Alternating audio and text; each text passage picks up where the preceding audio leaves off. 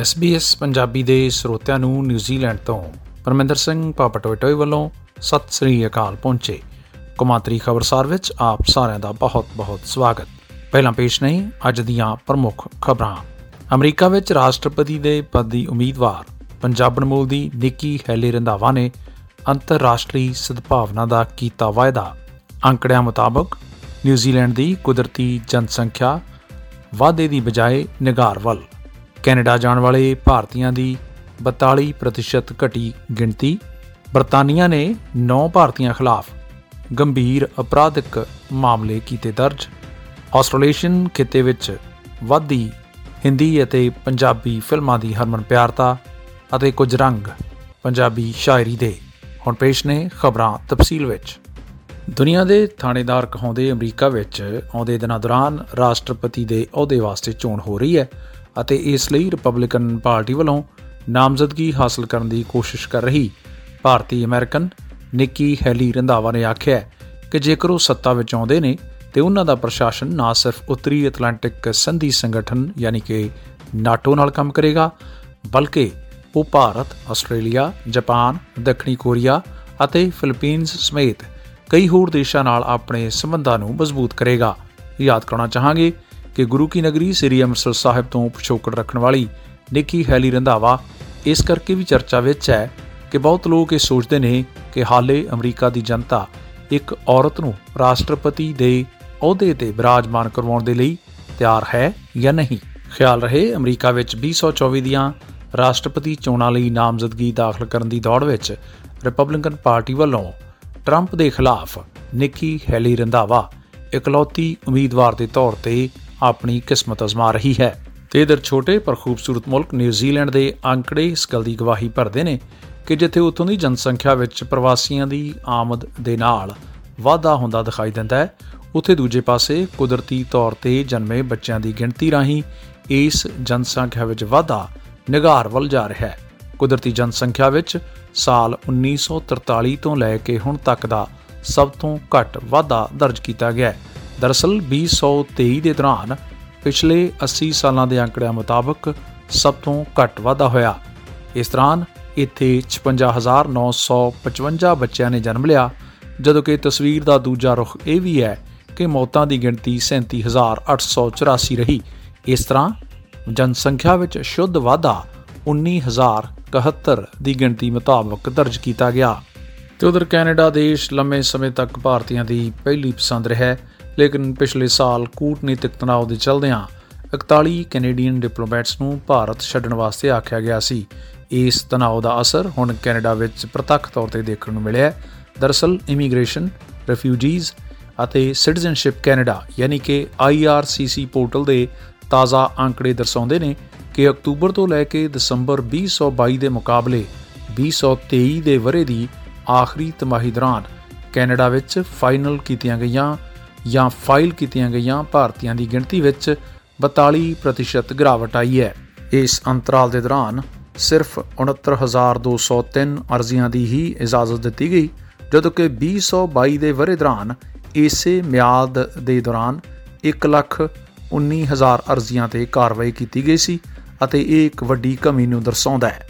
ਇਸੇ ਤਰ੍ਹਾਂ ਅੰਤਰਰਾਸ਼ਟਰੀ ਵਿਦਿਆਰਥੀਆਂ ਦੀ ਗਿਣਤੀ ਵਿੱਚ ਕੁੱਲ ਸੰਖਿਆ ਦੇ 15% ਘੱਟ ਹੋਣ ਨੂੰ ਵੀ ਰਾਸ਼ਟਰੀ ਅਖਬਾਰਾਂ ਦੀਆਂ ਸੁਰਖੀਆਂ ਦੇ ਵਿੱਚ ਨਸ਼ਰ ਕੀਤਾ ਗਿਆ ਹੈ। ਤੇ ਉਧਰ ਖਬਰ ਬਰਤਾਨੀਆ ਤੋਂ, ਜਿੱਥੇ ਕਿ ਅਧਿਕਾਰੀਆਂ ਨੇ ਇੱਕ ਅਪਰਾਧ ਸਮੂਹ ਦੇ 9 ਭਾਰਤੀ ਮੂਲ ਦੇ ਮੈਂਬਰਾਂ ਖਿਲਾਫ ਗੰਭੀਰ ਅਪਰਾਧ ਰੋਕਥਾਮ ਆਦੇਸ਼, ਯਾਨੀ ਕਿ SCPO ਤਹਿਤ ਕਾਰਵਾਈ ਕੀਤੀ ਹੈ। ਇਸ ਗਰੋਹ ਦੇ ਮੈਂਬਰ ਸਮਾਨ ਅਤੇ ਪ੍ਰਵਾਸੀਆਂ ਦੀ ਤਸਕਰੀ ਦੇ ਦੋਸ਼ੀ ਪਾਏ ਗਏ ਨੇ। ਯੂਕੇ ਦੇ ਅਧਿਕਾਰੀਆਂ ਦਾ ਮੰਨਣਾ ਹੈ ਕਿ ਇਸ ਕਾਰਵਾਈ ਨਾਲ ਉਹਨਾਂ ਨੂੰ ਭਵਿੱਖ ਵਿੱਚ ਇਸ ਤਰ੍ਹਾਂ ਦੇ ਅਪਰਾਧੀਆਂ ਨੂੰ ਰੋਕਣ ਵਿੱਚ ਵੱਡੀ ਮਦਦ ਮਿਲੇਗੀ। ਇਹਨਾਂ ਨੌ ਗੰਭੀਰ ਅਪਰਾਧੀਆਂ ਦੀ ਪਛਾਣ ਸਵਿੰਦਰ ਢੱਲ, ਜਸਬੀਰ ਕਪੂਰ, ਦਿਲਜਾਨ ਮਲਹੋਤਰਾ, ਚਰਨ ਸਿੰਘ, ਵਲਜੀਤ ਸਿੰਘ, ਜਸਬੀਰ ਸਿੰਘ ਢੱਲ, ਜੋਗਿੰਦਰ ਕਪੂਰ ਅਤੇ ਜੈਖਦਰ ਕਪੂਰ ਤੋਂ ਇਲਾਵਾ ਅਮਰਜੀਤ ਅਲਬਾਦੀਸ ਦੇ ਰੂਪ ਦੇ ਵਿੱਚ ਹੋਈ ਹੈ, ਜੋ ਕਿ ਐਨਸੀਏ ਯਾਨੀ ਕਿ ਰਾਸ਼ਟਰੀ ਜਾਂਚ ਏਜੰਸੀ ਦੇ ਮੁਤਾਬਕ ਉਹਨਾਂ ਦੀਆਂ ਗਤੀਵਿਧੀਆਂ ਨੂੰ ਬਹੁਤ ਜ਼ਿਆਦਾ ਸੀਮਿਤ ਕਰ ਦਿੱਤਾ ਜਾਵੇਗਾ। ਤਾਂ ਕਿ ਉਹ ਦੁਬਾਰਾ ਗੰਭੀਰ ਸੰਗਠਿਤ ਅਪਰਾਧਾਂ ਵਿੱਚ ਮੁੜ ਸ਼ਾਮਲ ਨਾ ਹੋ ਸਕਣ। ਯਾਦ ਕਰਵਾ ਦਈਏ ਕਿ ਇਹਨਾਂ ਨੂੰ ਬ੍ਰਿਟੇਨ ਤੋਂ ਦੁਬਈ ਤੱਕ 1.55 ਮਿਲੀਅਨ ਪੌਂਡ ਲਿਜਾਣ ਦੇ ਨਾਲ-ਨਾਲ ਦੇਸ਼ ਵਿੱਚ 17 ਪ੍ਰਵਾਸੀਆਂ ਦੀ ਤਸਕਰੀ ਜਾਂ ਸਮਗਲਿੰਗ ਕਰਨ ਦੀ ਕੋਸ਼ਿਸ਼ ਕਰਨ ਦਾ ਦੋਸ਼ੀ ਠਹਿਰਾਇਆ ਗਿਆ ਸੀ। ਤੇ ਬਰਤਾਨੀਆ ਤੋਂ ਹੀ ਖਬਰ ਮਿਲ ਰਹੀ ਹੈ ਕਿ ਉਥੋਂ ਦੇ ਕਾਇਮ ਮੁਕਾਮ ਪ੍ਰਧਾਨ ਮੰਤਰੀ ਸ਼੍ਰੀ ਰਿਸ਼ੀ ਸੂਨਕ ਦੀ ਹਰਮਨ ਪਿਆਰਤਾ ਦਾ ਗ੍ਰਾਫ ਤੇਜ਼ੀ ਨਾਲ ਹੇਠਾਂ ਡਿੱਗ ਰਿਹਾ ਹੈ। ਜਦੋਂ ਕਿ ਦੇਸ਼ ਦੇ ਵਿੱਚ ਚੋਣਾਂ ਹੋਣ ਦਾ ਬਿਗਲ ਜਲਦੀ ਵੱਜ ਸਕਦਾ ਹੈ, ਇਸ ਨੂੰ ਲੈ ਕੇ ਬਹੁਤੇ ਰਾਜਨੀਤਿਕ ਮਾਹਰ ਇਸ ਗੱਲ ਦੇ ਨਾਲ ਸਹਿਮਤ ਨੇ ਕਿ ਸ਼ਾਇਦ ਅਗਲੀਆਂ ਚੋਣਾਂ ਵਿੱਚ ਉਹ ਸਿੰਘਾਸਨ ਤੇ ਬਿਰਾਜਮਾਨ ਨਹੀਂ ਹੋ ਸਕਣਗੇ। ਤੇ ਜ਼ਿਕਰ ਕਰਨਾ ਚਾਹਾਂਗੇ ਆਸਟ੍ਰੇਲੀਆ ਖੇਤਰ ਵਿੱਚ, ਯਾਨੀ ਕਿ ਆਸਟ੍ਰੇਲੀਆ ਤੇ ਨਿਊਜ਼ੀਲੈਂਡ ਦੇ ਨਾਲ-ਨਾਲ ਛੋਟੇ-ਛੋਟੇ ਹਵਾਈ ਦੀਪਾਂ ਦੇ ਵਿੱਚ ਭਾਰਤੀ ਫਿਲਮਾਂ ਲਗਾਤਾਰ ਦਰਸ਼ਕਾਂ ਨੂੰ ਪਸੰਦ ਆ ਰਹੀਆਂ ਨੇ। ਦਿਲਚਸਪ ਗੱਲ ਇਹ ਹੈ ਕਿ ਬੀਤੇ 2 ਸਾਲਾਂ ਦੌਰਾਨ ਇਕੱਲੇ ਨਿਊਜ਼ੀਲੈਂਡ ਦੇ ਸਿਨੇਮਾ ਘਰਾਂ ਵਿੱਚ 300 ਦੇ ਕਰੀਬ ਹਿੰਦੀ ਅਤੇ ਪੰਜਾਬੀ ਤੋਂ ਇਲਾਵਾ ਬਹੁਤ ਸਾਰੀਆਂ ਬਹੁਭਾਸ਼ਾਈ ਫਿਲਮਾਂ ਵਿਖਾਈਆਂ ਜਾ ਰਹੀਆਂ ਨੇ। ਗੁਜਰਾਤੀ ਮੂਲ ਦੇ ਪ੍ਰਤੇਸ਼ ਰਾਨੇਗਾ ਇਸ ਖੇਤਰ ਦੇ ਵਿੱਚ ਪਪੂਆ ਨਿਊ ਗਿਨੀਆ ਤੱਕ ਦੇ ਛੋਟੇ ਟਾਪੂਆਂ ਤੱਕ ਵੀ ਆਪਣੀ ਪਹੁੰਚ ਬਣਾ ਚੁੱਕੇ ਨੇ। ਤਾਜ਼ਾ ਅੰਕੜਿਆਂ ਮੁਤਾਬਕ ਨਿਊਜ਼ੀਲੈਂਡ ਵਿੱਚ ਭਾਰਤੀਆਂ ਦੀ ਗਿਣਤੀ 2,40,000 ਤੱਕ ਪੁੱਜ ਚੁੱਕੀ ਹੈ।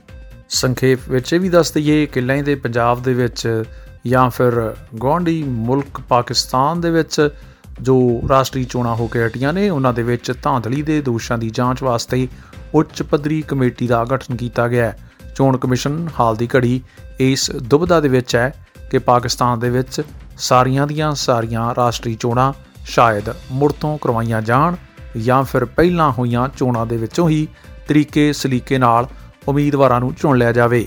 ਤੇ ਆਖਰ ਵਿੱਚ ਆਪਣੇ ਪਿਆਰਿਆਂ ਦੇ ਸੋਹਜ ਸਵਾਦ ਨੂੰ ਬਰਕਰਾਰ ਰੱਖਣ ਵਾਸਤੇ ਸਾਡੇ ਸਮਿਆਂ ਦੇ ਅਜ਼ੀਮ ਸ਼ਾਇਰ ਗੁਰਤੇਜ ਕੋਹਾਰਵਾਲਾ ਦੀ ਇਸ ਖਿਆਲ ਦੇ ਨਾਲ ਦਿਉ ਆ ਗਿਆ, ਕਿਤੇ ਤਸਵੀਰ ਕੋਈ ਯਾਦ ਥੋੜਾ ਦਰਦ ਸਰਸ਼ਾਰੀ। ਜਿਵੇਂ ਹੋਇਆ, ਤੂੰ ਮੈਨੂੰ ਆਪਣਾ ਹਿੱਸਾ ਕਰੀ ਰੱਖੀ। ਕਰੀ ਨਾ, ਪਰ ਮੁਕੰਮਲ ਕਰਨ ਦੇ ਨੇੜੇ ਕਰੀ ਰੱਖੀ। ਰਹਾ ਊਣਾ ਜ਼ਰਾ, ਕੁਝ ਇਸ ਤਰ੍ਹਾਂ ਮੈਨੂੰ ਭਰੀ ਰੱਖੀ।